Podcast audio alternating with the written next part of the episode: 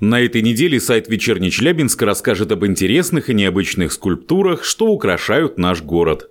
Мяч с кепкой на Кировке. На открытие пешеходной улицы в Челябинске приезжал тогдашний мэр Москвы Юрий Лужков, большой любитель баскетбола, постоянно носивший кепку. В честь его визита и был поставлен данный арт-объект. Эти и другие факты из жизни города вы найдете в издании «Вечерний Челябинск онлайн» по адресу в интернете вечерка.су.